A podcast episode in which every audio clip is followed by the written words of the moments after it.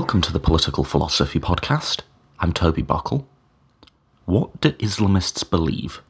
Who are Islamists? What do they think about politics? The permissibility or not of violence? The nature and legitimacy of democracy? And what is their relation with contemporary liberalism? Discussing this with me today, I have the Brookings Institute Senior Fellow Shadi Hamid. So, as long term listeners of the podcast will know, I'm, although personally an atheist, very interested in religion and very interested in the way that it has shaped our history and continues to shape and affect our contemporary politics and morality. I've been cautious about discussing the role of Islam, however, because it's become incredibly fraught and difficult to talk about in our contemporary American political discourse. It seems to me like there is one group of people who, in a way that is simplistic and reductive, want to say that there is, quote unquote, inherently something pernicious about Islam something incompatible with democracy and liberalism and um, in support of violence. On the other side, the left, which I am more sympathetic to in general, it does seem like the left will not accept any discussion of Islam that is not fully exculpatory. In other words, you can only say things on the left that say that Islam is completely compatible with democracy or modern liberalism. Now, the reality is, of course, that Islam is not one thing. Liberalism, for that matter, is not one thing. Democracy is not one thing. There are many different branches and schools of thought. So before we even get on to the question of what is the relationship between Islam or Islamism or democracy or liberalism, we need to first understand what we're talking about, which is what we're going to do in the first half of this interview. So, as is becoming quite common on the podcast, this is going to be a two parter. In the first part, I'm just seeking to understand from someone who is one of the world's leading experts on this what Islamism is, what the different types of Islamism are, and what they believe about the state, the permissibility of violence, and the role of democracy. In the second part, we talk about what that means for people who are liberals today. So, my guest, as I mentioned, is Shadi Hamid. Shadi is a senior fellow at the Brookings Institute and he works on US relations with the Islamic world in the Center for Middle East Policy. He's the author, and I really strongly recommend this book, by the way. It's a great book. He's the author of Islamic Exceptionalism How the Struggle Over Islam is Reshaping the World. He's also the co editor of Rethinking Political Islam and the co author of Militants, Criminals, and Warlords The Challenge of Local Governance in an Age of Disorder, and the author of Temptations of Power Islamists and Illiberal Democracy in a New Middle East. Shadi is also a contributing editor at The Atlantic and vice chair of the Project on Middle East Democracies Board of Directors. So, you've got to give it to me, right, as setting up this podcast. I get some good people on, and Shadi, if you listen to podcasts on politics and religion, you might have already heard before, but is one of the most competent people in the world to describe in a way that I think is nuanced and in depth, but also fundamentally honest and clear eyed um, about the nature of Islamists' beliefs and their role in the world. So, like I said, this is the first part where we literally just focus on that question what Islamists believe, more or less without judgment or evaluation. So in the first part, we're simply, well, Shadi more than me. I don't pretend to be an expert on this area. Um, it's a more traditional interview where we're just trying to get to the heart of what is in this belief system and what are its different variants. Then in the second part, we take up what does all that mean for liberalism, and particularly a question which as someone who's thought a lot about political philosophy, I'm happy to get involved with this discussion. How does liberalism cope with people who fundamentally disagree with its basic premises? Be that a hardcore Islamist, or say, you know, someone who's strongly racist in America, or something like that.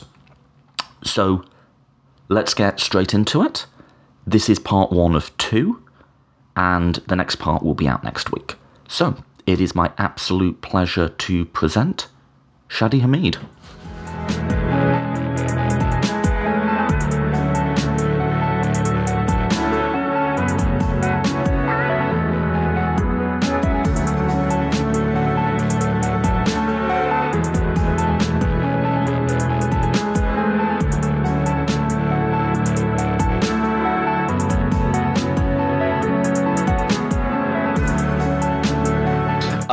Okay, so I am joined today by Shadi Hamid. Shadi, thanks so much for coming on the podcast. Hi, Toby. Thanks for having me. So, before we get started, um, do you just want to introduce yourself? Um, what do you write about and think about? What, what's your research on? Yeah, sure. Um, so, my name is Shadi Hamid. I'm a senior fellow at the Brookings Institution, which is a think tank in, in Washington, as I'm sure many of your listeners know. Um, I work at the intersection of Islam and politics primarily, um, but also do dive into some other topic areas dep- depending. Um, but uh, I, I guess um, one big thing that I've been talking about over the last couple years is this question of whether Islam is fundamentally different than other religions, and that draws on a book I published in 2016 called um, Islamic Exceptionalism How the Struggle Over Islam is Reshaping the World. Um, and we can probably talk about that more in, in, in our discussion. Um, but those are um, anything having to do with religion and politics is what fascinates me on on a regular basis, and not just even Islam, but also I've been I've gotten in some discussions and podcasts about Christian theology especially um, evangelical Christianity. Um, so, yeah, that's a bit of a summary. Cool. Let's. I mean, maybe we might get back to. I've I've spent actually a lot of time on Christian theology, a, a, weird amount of time for an atheist on Christian theology on this show. Um, starting with Islamism, then, I've always actually let's just start with the definition of terms. I've always taken Islamism to be distinct from Islam generally. Islam is the religion of what 1.4 billion people around the world. Islamism is like when principles from that religion are applied to the political domain. It's it's the attempt to have some sort of governance based on Islam, um, distinct from the religion. Is that right as a definition, or do you want to amend that? Yeah, that that's right. Um, so I would define Islamists as those who believe that Islam and Islamic law should play a central role in public life and politics. But I would add one more thing to that um, that there are ordinary Muslims who would fit that definition but aren't Islamists. They're just people, they're ordinary Muslims who happen to believe that Islam should play a central role in politics. So Islamists take it one step further in that they organize politically around those objectives. So there's something more self conscious about being an Islamist, um, where you decide that this is how you want to define yourself and identify yourself in the public sphere. And you prioritize those issues over, say, economic issues or class issues. Because you could have, let's say, a Muslim in Egypt or Pakistan who agrees with the implementation of Sharia law, but they don't want to define themselves in that way in the political sphere because, let's say, they prioritize economic advocacy or socialism, and they think that's more important. Um, and th- those wouldn't be Islamists; those would be socialists or or leftists from in an economic standpoint. So, by analogy, um, in the West, you might have people who are conservative broadly in terms of, like, say, wanting a traditional family structure or like all sorts of just different approaches to life, but they might not use the label conservative because they don't want to be associated with a specific political party. Yes, and that gets into an interesting question of how do we deal with the question of self-definition because there are there is one party in particular, Ennahda in Tunisia, which most scholars like myself have considered as an Islamist movement, but they're now rebranding themselves as Muslim Democrats for very tactical reasons. And they've been open that one of the reasons they tried to shed the Islamist label is because when people think Islamist, they often think about groups like ISIS, and they don't want to be lumped in that category. So there isn't necessarily an ideological transformation that they've gone through, and it's more about, hey, we don't we don't want the bad press. So I'm a little bit skeptical about indulging that and changing our definition definitions or labels accordingly because for me Islamist is not a pejorative. Islamist is just a very descriptive term and it's actually an improvement over what we used to call Islamists, say, 20 years ago. And you might recall that in the 90s, in particular, and if you look at older books, they'll use the phrase Islamic fundamentalists, or um, which which is problematic for a number of reasons. Um, and that was a term that was more used for Christians, so Christian fundamentalists, and then people just kind of transferred that to Muslims. And Islamist was a way to kind of get at something a little bit more descriptive that didn't have the baggage of some of the previous terms. Um, and, you know, the interesting thing is that most Islamists still call themselves Islamists in Arabic. People say, well, oh, you know, you Western scholars, why are you using this term, you know? But I'm like, hey, if you actually talk to Islamists on the ground, and one thing that I've really tried to do in my work, and I very much value, is I spend a lot of time with Islamists here because I want to understand their worldview. I want to immerse myself in their world.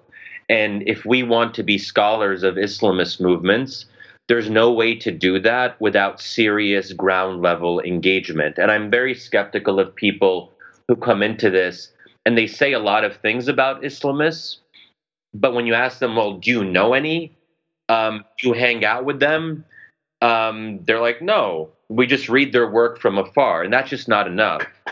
Um, but I should also say that, and you know, I can talk about this more if you'd like, but this is not to say that we have to like Islamists and person personally we can disagree with them profoundly, especially as Americans or Westerners who believe in the classical liberal tradition or at least aspects of the classical liberal tradition.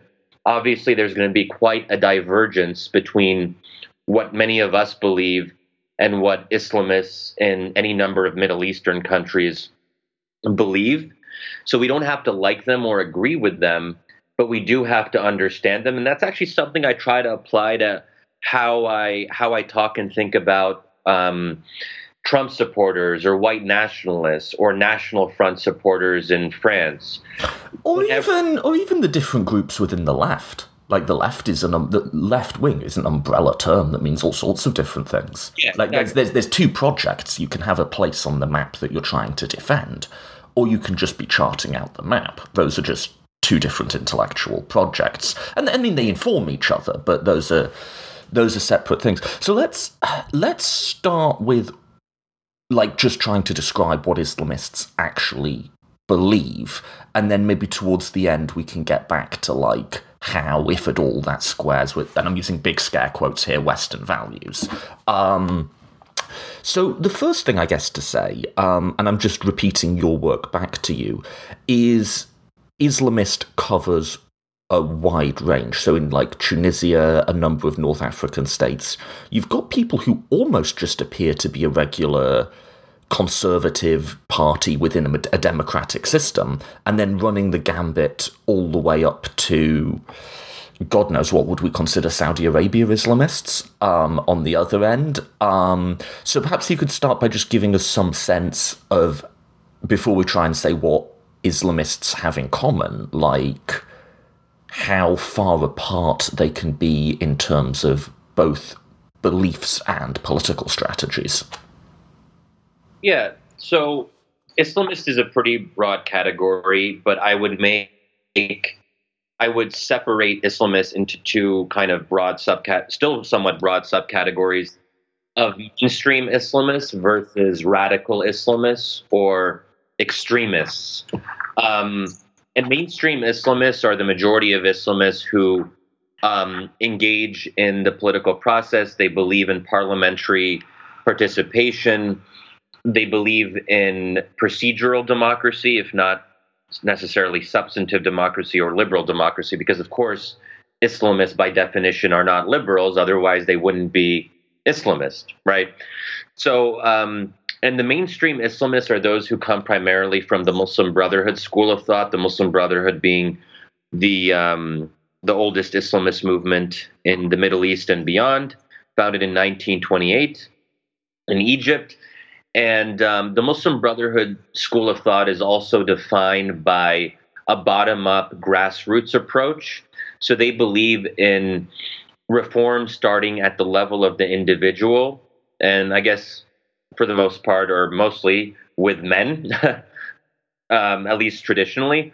And then um, these good Muslim men then have good Muslim families with their good Muslim wives and then so then the family unit is very important then if you have enough good muslim families who are going back to the purity of islam then that will kind of filter up to the level to the societal level and if you have islam imbuing society in this broader sense the idea is that over time that will be reflected in government in a kind of natural organic way and that's why when we talk about groups like the Muslim Brotherhood, we're often talking about how they play the long game because they're not trying to seize power or create this intellectual vanguard and just like get things done right away. It's very much steady as she goes. Um, and that can lead to a lot of frustration with how the Muslim Brotherhood approaches political life because you have to have a lot of patience and this is something that the Brotherhood always emphasizes with its followers the idea of sabr in Arabic, which means patience. And um, not everyone is going to be on board with that kind of approach, right? So, um, bottom up, grassroots, gradualist, engaging in parliamentary participation. And the last thing I'll mention on this um, is that they they form political parties, but their their traditional core function is religious education, preaching, and social service provision. So it's only in recent decades that we've seen Islam, these mainstream Islamist movements really emphasizing political parties and participation in partisan in partisan work. And for many decades, they would be very much more focused on winning hearts and minds, so to speak, through providing services and sharing their ideas and, and so on. Um, so that's those are the mainstream Islamists on, and then on the other side, which we uh, which we've mentioned, is ISIS, Al Qaeda, the extremists who use violence, and not only that, they um, they don't believe in anything having to do with democracy because they prioritize divine sovereignty in a very literal sense over popular sovereignty. So, in other words, God is the sole lawgiver. So, they're very skeptical of any talk of parliaments because what are parliaments basically about? Parliaments are about people legislating and um, taking that upon themselves. And they see that as very dangerous and even in some ways a sign of disbelief, of really violating God's law and God's will. So it's not just a, so violence is important, but that's more on the tactical side, perhaps. The bigger difference is on the real deep ideological differences on the role of legislation. Mm. So, where would you put something like Saudi Arabia or I'm just going to put a flag here of correct my pronunciation for any of this if it needs correcting. But where would you put something like Wahhabism or something like that within that dichotomy as you dist- constructed it? Wahhabism would be on the far right um, because they share this skepticism of elected governments or parliaments. Um, and Saudi Arabia um, is still one of the most rigidly Islamist states in the world, although um, and this has been something uh, something that's been uh, debated more today because of the young crown prince who's become quite controversial, Mohammed bin Salman, or yes, who's tried to introduce some reforms, which is a bit of a different issue. But still, I mean, Saudi Arabia still uh, still has this rigid framework and draws on Wahhabism, or what we might call a kind of ultra conservative Salafi strain of Islam. Um, and there, there the emphasis is on a, a very strict literalism, and a strict literalism which doesn't really have much place for, um, again, ideas around parliamentary participation or democratization or even procedural democracy um, clerics play a very central role, although that, that is changing somewhat now in today's Saudi Arabia. But yes, Wahhabism generally would be on the right end spectrum. So just to clarify for like my own understanding of this, as you made the the sort of category distinction between um, mainstream Islamism and radical Islamism, radical Islamism in that construction isn't just non-state actors and terrorist groups like Al Qaeda and ISIS. It also is the governing class in a number of states, such as Saudi Arabia. Yeah, I mean, so when we talk about Islamist movements, we're generally talking about groups that we think about them more as not being in government. And I think when we're talking about Islamist governments, it is something a little bit different. Um, and Saudi Arabia doesn't fit very well in how we talk about Islamist movements because we're not talking about a movement, really, right? But yes, we are talking about an, a state that has a clear Islamist orientation. It is governed by a strict interpretation of Sharia law. That said, I think it's hard to call Saudi Arabia a radical state. And here we're going into, you know, labels labels are problematic and labels don't get at some of these deeper nuances because Saudi Arabia is very much unlike a group like ISIS because ISIS is radical.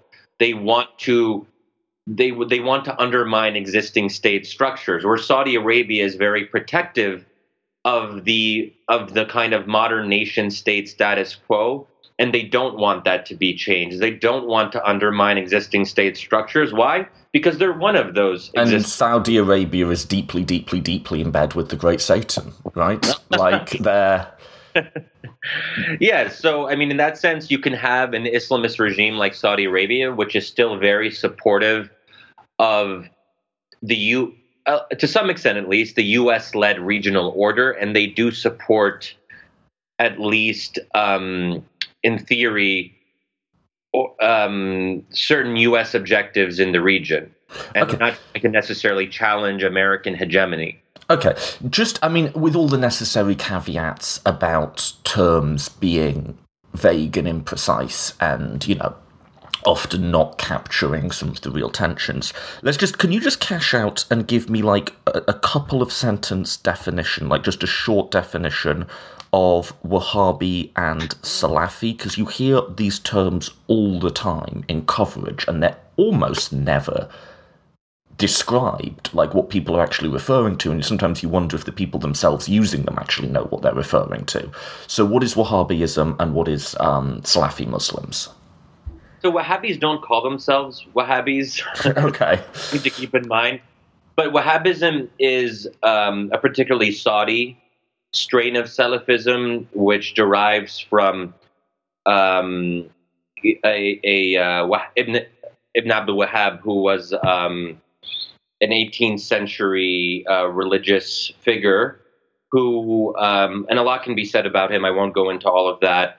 But um, there are certain characteristics which Wahhabis share, which Salafis, so I'll just kind of say some of the some of the broad characteristics of this. Uh, very suspicious of Sufism or spiritual approaches to uh, to Islam, and um, so anything like praying in front of graves or um, taking saints very seriously. This was something that used to be a, a big issue in pre-modern Islam, particularly 18th century, but going into the 19th century. And the Saudis, in particular, as they formed their new state, were very were very much against those kinds of more mystical forms of Islam. So it's very much a Puritanist approach to Islam. The idea is to get rid of what they would consider to be impurities. Um, and to go to the origins, and this is where the word Salafi comes from. The Salaf Salih, who are the pious, um, the pious forefathers of Islam, and the idea is to essentially go back to the original purity and all the stuff that came in between throughout the centuries, including in the medieval era, that those are seen as dangerous, um, uh, dangerous innovations. So, and I'm guessing politically that would fall on the radical side in terms of being suspicious of democracy and parliaments and stuff like that. Yeah, those would be considered innovations. Right. And modern innovations and Western innovations. So the idea, so Salafis generally, if you can't find um, a textual rationale or justification for something in the original text, and by the original text here, we'd be referring to the Quran, but also to the prophetic hadith, the sayings and actions of Prophet Muhammad. So if you don't find something about parliaments or democracy in those original texts, then to introduce them would be to again be innovating and to be usurping God's will and God's law. Okay, so let's sum up what we've covered so far. Islam is a I use again scare quotes, world religion comprising of a billion, a billion and a half people. Within that, you have a subgrouping of um, Islamic believers who we would call Islamists, who are people who want to apply Islam to politics. And within that, we can make two broad distinctions between moderate Islamists, um, typified by the Egyptian Brotherhood, who are happy to contest parliamentary elections, work from the ground up, and more radical Islamists who view democracy with suspicion, who want a sort of more direct quote unquote divine law. These would be people like ISIS, Al Qaeda, in some sense, although it's a governing majority uh, the Saudi Arabian government. Then within the radical side, one subgrouping of that are Salafis, who are kind of like Puritans, if you want a Western analogy, and Wahhabism is a subgrouping of that subgrouping. Yeah. Did I cover all that right? One thing I would maybe say is I've, I've moved away personally from using the word moderate in terms of moderate Islamism, moderate Islamist, because I feel like moderate can muddy the waters sometimes and it's less it's less descriptive. And i think people when they hear moderate they think about a certain value judgment. And um and let's islamists would not be considered moderate in the us so if you just took some random islamists and inserted them here they would be pretty far right.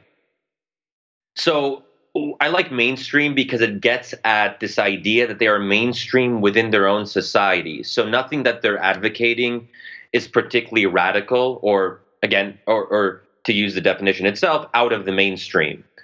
Um, so I, I that's I tend to use that. I, I would um but yes, the way you characterize that, that's I, I like that. Um, so yes. Okay. Um, I mean, I do want to get back to sort of the conflict, or at least perceived conflict, with liberalism, but just trying to sort of get a sense before we make any judgments of what people actually believe. Um, here's my next question, and I'm already getting a little nervous about this discussion because this is one that is politically contentious. Is what are the comparative size of all of the groupings that we've outlined in terms of like what percentage of Muslims worldwide could be said to believe them. And, you know, we can get into professed belief versus actual and um, identifying with a label versus underlying beliefs. But just generally, what do you have a sense of like what percentage of the world's Muslims are Islamists in a broad sense? And within that, what the percentage would be on the democratic versus radical side? Well, I don't think that we could really um, one thing that we could talk about is the percentage of people who are sympathetic to Islamist parties in certain countries, and that's hmm. something we do actually have numbers for. I hesitate to kind of to come up with a number for Islamists because again, it's it's it's somewhat self-conscious and it is something that people adopt in a in a somewhat explicit way and there may be again a lot of ordinary muslims who agree with islamists on a lot of things mm. but would never really see themselves in that particular way because they're not very political they're not very partisan let me not, yeah. Let, let, me give a bit of context for the question. The reason I ask is if you take like the new atheists or yeah, someone like Bill Maher or like people who are, you know, critical of religion and Islam in particular, they often cite poll numbers that show very, very high percentages of Muslims, not in the US, but around the world, um, who would say uh, favor implementing Sharia, right? Like you get 70, 80% in a lot of countries would own that. Um, and then they cite a lot of like quite scary numbers about like the percentage of Islam's Islamic people. So it's the percentage of Muslims who would support um, some of the more extreme interpretations of Sharia, like killing apostates and so on. And like, how how do you, you think about overall characterizations like that? Um, like, because I think it seems like there are people who are very ideologically invested in saying this is a large percentage of the world's Muslims, and there's people who are very ideologically invested in saying it's a tiny fraction who really want to implement Islamic law. Um, Look, and, so are yeah. Yeah, no, totally. And, and I and I had this debate with Sam Harris on his on his podcast. Um, so, are there high percentages of Muslims in various countries who believe in what we as Americans would consider to be pretty pretty uh, extreme or problematic things? Yes, and there's no reason to kind of pretend otherwise. I think to do so just muddies the waters. Um, but um, but that doesn't necessarily. Okay, so it depends what aspects of Islamic law we're talking about and what we find to be particularly problematic. But yes, most Muslims in, say, Egypt, Jordan, Pakistan, Malaysia, whatever, are not liberals. They people who believe in the basics. So this gets to, I think, the broader issue, which I think we're we're um, we are kind of approaching in in a particular way, which is that Islam is different. So, what are we comparing Islam to? We're presumably comparing it to what we're more familiar with, Christianity or Judaism, or just not being particularly religious. And one argument that I've made is that, and and I believe quite strongly, is that Islam Islam plays an outsized role in politics. It has historically, it does today. I think it will continue to do so for the foreseeable future. It's more it's quite difficult to separate the political to kind of secularize Islam would be quite difficult or actually impossible. And that doesn't necessarily mean that Islam is inherent I don't like the word inherently, inherently political it just means that um, Islam has a particular relationship to political engagement and political life. But I even hesitate to phrase it that way because if I phrase it that way, I'm I'm kind of conceding the kind of the post enlightenment idea that that religion and politics are separate categories that was never. So, the- so it's weird. You have to go back and unpick it. You have to say that um, religion and politics are existing on a continuum or they're like the same thing in Islam. But what, but even the way you're phrasing it assumes that they're separate things to begin with, right? Yeah, it's problematic. But this is the way we talk about these right. issues. So how else can you really talk about it? And this is intelligible to or modern people. This is, you know, we make these distinctions almost as second nature, which itself is problematic. And I think we have to question some of our starting premises in these debates. Because if you ask, so for example, if you asked, um, let's say, a member of the Muslim Brotherhood, why do you do what you do? Or why did you participate in this protest? Is it because of religion or is it because of politics? That question would be bizarre because that's not how understand what they do. they would say, well, why? I mean, where, where does religion end and politics begin? Because, and this goes back to the founding moment of Islam, is that Prophet Muhammad, Jesus, was not just a theologian or a cleric or a prophet, he was also a politician. And his involvement in politics was not something that was separate or secondary to his prophethood. It was part of his prophethood. It was part of his prophecy.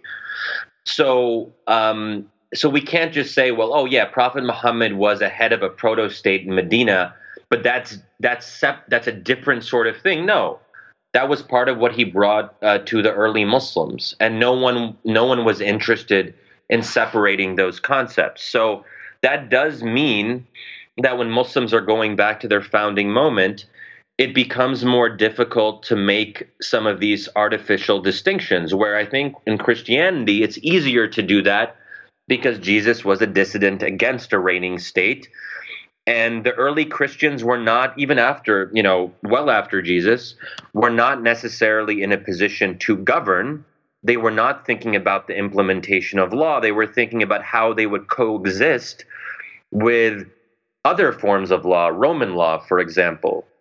Um, and it's only several centuries later that Christians have to contend with their own governance, right? So there, there are made that's a major difference. So if we want to have this conversation in an intellectually serious way, we have to interrogate our own, I think, our own conceptions, which are very informed by Christianity and also and also modern secularism. Right.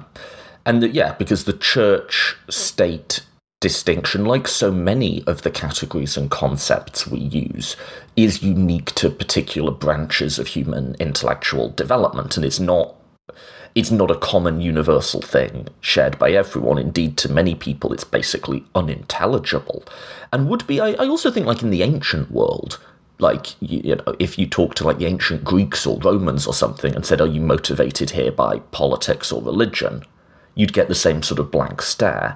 Um, so just to cover, but the, just to kind yeah. of, but I guess what Sam Harris would say, and understandably so, is well. Um, let's get into specifics. What about the fact that I don't know, eighty percent of people in some countries say they support or believe in the stoning of adulterers or the cutting off of the hands of thieves? I mean, those are some of the examples that get a lot of attention. And we can have an entire debate about that, but I think that there is a place for looking at those numbers, but then we have to ask ourselves are there actually a lot of Muslim majority countries that cut off the hands of thieves and stone adulterers despite these seemingly very, very high percentages of ostensible support? There are actually a very small number of Muslim majority countries that actually implement anything of this sort. So we have to ask ourselves why is there a gap between what people say they believe? So if people if so you could say here, so here's here's one example.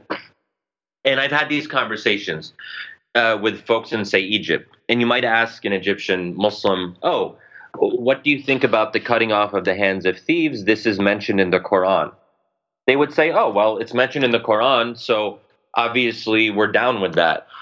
But then when you ask them, would would you support this politically as something to be enshrined by law? Um, then you get in a different set of uh, of, of considerations about um, do people actually want to um, implement something in, a, in this rather explicit way, or but you'll still you'll still get a fair percentage who'll say yes to the latter. So if it's like eighty percent will agree in theory, and then there's other polls which are like, do you favour a change of the law such that this? It goes down, but it doesn't go down to like 2%. It oh, goes no, down, no, you know. We're not talking about a print. No, it would not go down to 2%. Um, so, I mean, this is the thing, though. Like, you can use those statistics in a scaremongering way, but they're not they're not complete fabrications, right? Like people no. believe different things around the world. That's a truth about the world we just that we we can acknowledge or not. I guess you could say if you wanted to like not be seen as attacking Islam, you could say yes, it is true there are a very high number of Muslims who are Islamists, but most Islamists are of the more democratic kind rather than the radical kind, and you wonder how far they'd actually really want to implement this stuff because they tend not to. But you're still you're you're not in a position where um, you know, eh, eh, everyone in the Muslim world, apart from a tiny minority, believes in a church state distinction and liberal individualism. Well, I think that you could have a majority of people who believe in a separation of mosque and state, but not a separation of religion from politics. And those are two very different things that I okay. think we all lump together because in, in the medieval Islam, eh, in, in medieval Islam, we do have a tradition of the separation between the sultan and say the clerical class, or the caliph and the and the clerical class. But the clerical class was was was um, was involved in law, and the caliph was expected to execute the law that was derived by scholars. So there was a separation, but Islam was still was still the law of the land, so to speak. So that's why that the the church state distinction means something different in an Islamic context. How okay, but um, but as for your overall your overall point. Um, so if people want to, if people are listening to this podcast and they're like, we want Shadi to reassure us that Muslims are just like us and that they are they are or can or have the potential to become liberals in like I don't know 20 years. Um, I think that's a problematic way of looking at this because it presumes that people should be liberals or have to be liberals, and by liberals here I mean the classical liberal tradition. But I would also say that it's theoretically possible and um, for, let's say, a parliament, an elected parliament, pass legislation mandating the cutting off of the hands of thieves um, in maybe very limited circumstances. Or to use a more likely scenario, let's say something that could actually happen has happened, which is restricting alcohol consumption um, which is something that Islamists do advocate. Um, these are things that fall in the category. So when it comes to cutting off the hands of thieves, we would see that as, as cruel, unusual, brutal, terrible, extreme. And those that all those adjectives can be true, but that wouldn't necessarily make it undemocratic. So we also have to make distinctions between small d democracy and small l liberalism. So something can represent the democratic will, so to speak, or something can can enjoy democratic consent, but be brutal, cruel, or unusual from our perspective. Um, and again, those distinctions are important to make. Um, and but something like even alcohol consumption which uh, restricting it which wouldn't be cruel or unusual but would still be a restriction on freedom and would still be considered illiberal um, that's something that um, yeah, anyway um, and there's an interesting conversation to be had there about um, the connection between private ritual or private belief and its implications on the public sphere. So for example Muslims, there's not a single is, uh, Islamic scholar, or at least not one who, uh, very few historically, and almost um, who would say who would say that alcohol can be permissible, right? Um, so all Muslims agree this is prohibited from the standpoint of Islamic law, and that's something that Muslims are supposed to do from an individual standpoint. But it also serves a basically a purpose with political implications about creating a virtuous society or a virtuous community. And a lot of what we could, we would consider to be private Islamic ritual has those kinds of broader implications if that makes sense. It does, but let's let's get into why because like the whole conversation is laced through with this idea of public and private, which is a Western liberal invention that's like a few centuries old. Um, but your argument is that that actually just doesn't both the public private and the you know religion and politics these sorts of distinctions often just don't hold in islamic thought or they're, they're never there to begin with. So it's not like they're going against the distinction. The distinction was never being drawn in those terms to start with. there are these distinctions but they're very different than how we view them today. So for example in the pre-modern islamic period there was a distinction between what you could do in the privacy of your own home. To give an example, there are there are many there are quite a few prominent Islamic figures in history who were known to drink a lot of red wine, right? They would do that in the privacy of their own homes, and even some caliphs were known to drink wine. But all of these people upheld public prohibition on alcohol consumption. There was a kind of separation there, but from a different perspective. So, um, because they understood that one of the reasons that God or Islam or the Quran or however, however you want to see it um, prohibits alcohol, it's not just about personal salvation. It's not just about an individual's relationship with God and getting into heaven. It serves it serves the purpose uh, pur- purposes having to do with social cohesion and societal order. And so Islamic law, unlike say, um, unlike say aspects of canon law or Christian and Christianity inspired law, um, goes beyond personal salvation and has and and has um, and has others other set of objectives that can't be so so I think we're if you talk to Christians, the reason that um, ritual plays less of a role, or the reason that good works play less of a role than, say, faith, and you have this dialectic bet- between faith and good works, and and Martin Luther was someone who popularized this idea from a Protestant standpoint. Um, and uh, Islam doesn't really have that in the same way. That Islam is not just about personal salvation Islamic law isn't just about personal salvation. So, are you? Is Islamic law? This is a genuine question. I don't know. Would that be coterminous with Sharia, or does Sharia have a different connotation? Yeah, that's fair. Yes. Okay, so let's start from the beginning here, because I don't know Islamic theology. Um, what what is Sharia like in broad terms? How does someone approaching this belief system from the outside understand this, and how this might be I mean, just what it is on its own terms and how it might be distinct from how a Christian might understand divine commandment.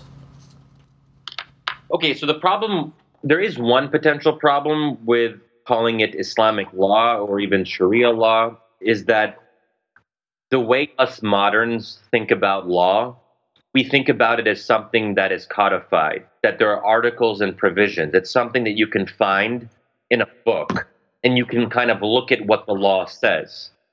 This is not how a pre modern would understand Islamic law. There is no one. So when people ask me, well, where can we find the Sharia you speak of, Shadi? There is nowhere. I can't point you to anything in particular. It's not somewhere. It's more organic. Um, it, it, it has evolved over time and it's a very di- rich, diverse tradition. It's only in the modern era that we have Islamists mostly who try to basically, in a sense, modernize the pre modern tradition, or even in some sense, westernize it by making it more codified, if that makes sense. So, um, but basically, to answer your question more directly, Sharia would include things like the hudud punishments, which which include what we mentioned earlier, something the punishments um, for stealing, for example, or for adultery, and so on. Um, it, but it would also include things around divorce and inheritance and family law. But all, it would also include private practice. So we can't understand how to pray. Muslims could not pray without the Sharia. So when someone like Newt Gingrich or Trump or whoever say that Muslims should disavow Sharia, they're putting Muslims in an impossible position because even if you have fairly secular Muslims, if they're still praying privately, they need the Sharia and they can't disavow it.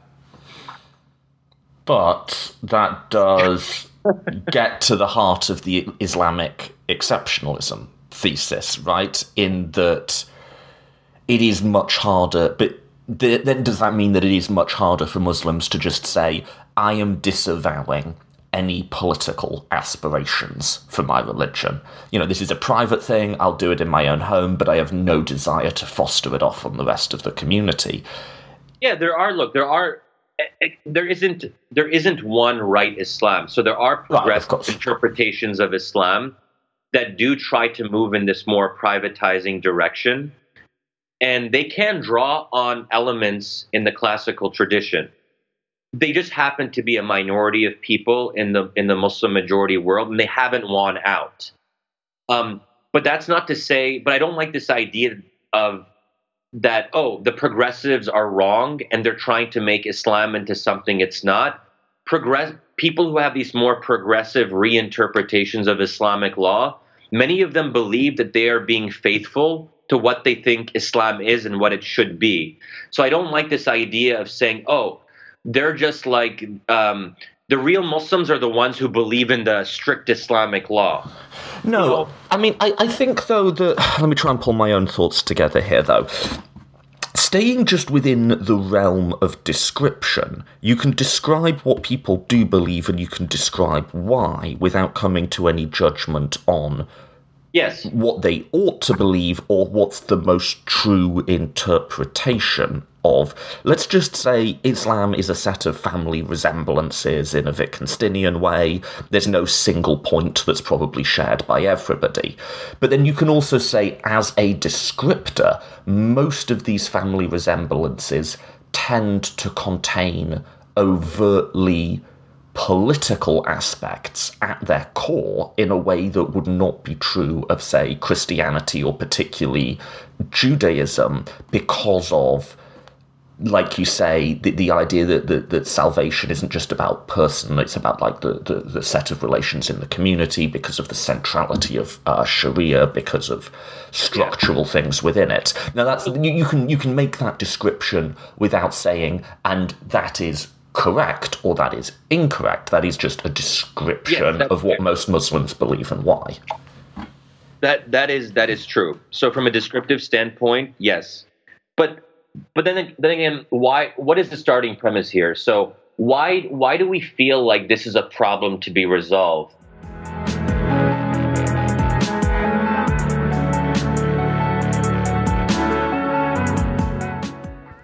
Thank you for listening to the Political Philosophy Podcast. This episode kind of ended on a challenge, which we take up, or I take up in the next episode. Why do we see this as a problem to be resolved?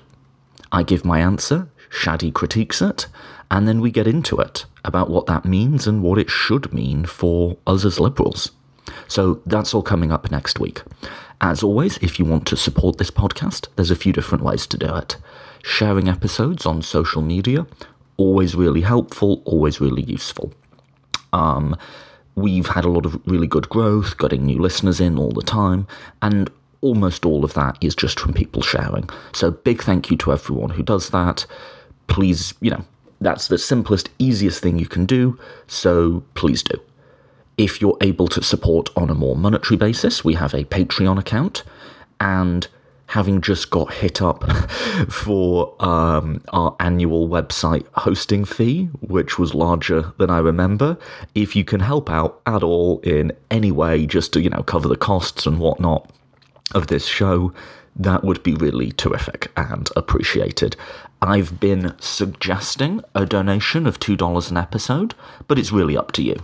But I think that's a nice amount, you know, if the episode you just listened to was as valuable to you as a cup of coffee or an extra large pack of chips or, you know, pick your price equivalent, then consider sponsoring it on that basis. We've got a few more Patreon supporters have come in over the Christmas holiday period, so big thank you there, as well as to our long term financial supporters. You are literally making this show possible. This show goes out, we do an episode a week often with people who are leading world authorities on their topic for free to thousands, in fact, now probably tens of thousands of people. And my commitment to you as this podcast will always be ad free. I hate getting podcasts interrupted by ads, and I've decided not to do it on this podcast. The trade off for that is every now and again, I'm going to include a little segment at the beginning or at the end talking about how gosh darn wonderful it would be if you could go to the Patreon page and chip in a couple of bucks. And it really would. So if you've got a couple of bucks to spare, I would love to have them. As always, big thank you for anyone who supports the show in any of those ways, and I'll hope you will join us next week, where I will be continuing my conversation with Shadi Hamid. Hope you join us then. Thanks again for listening.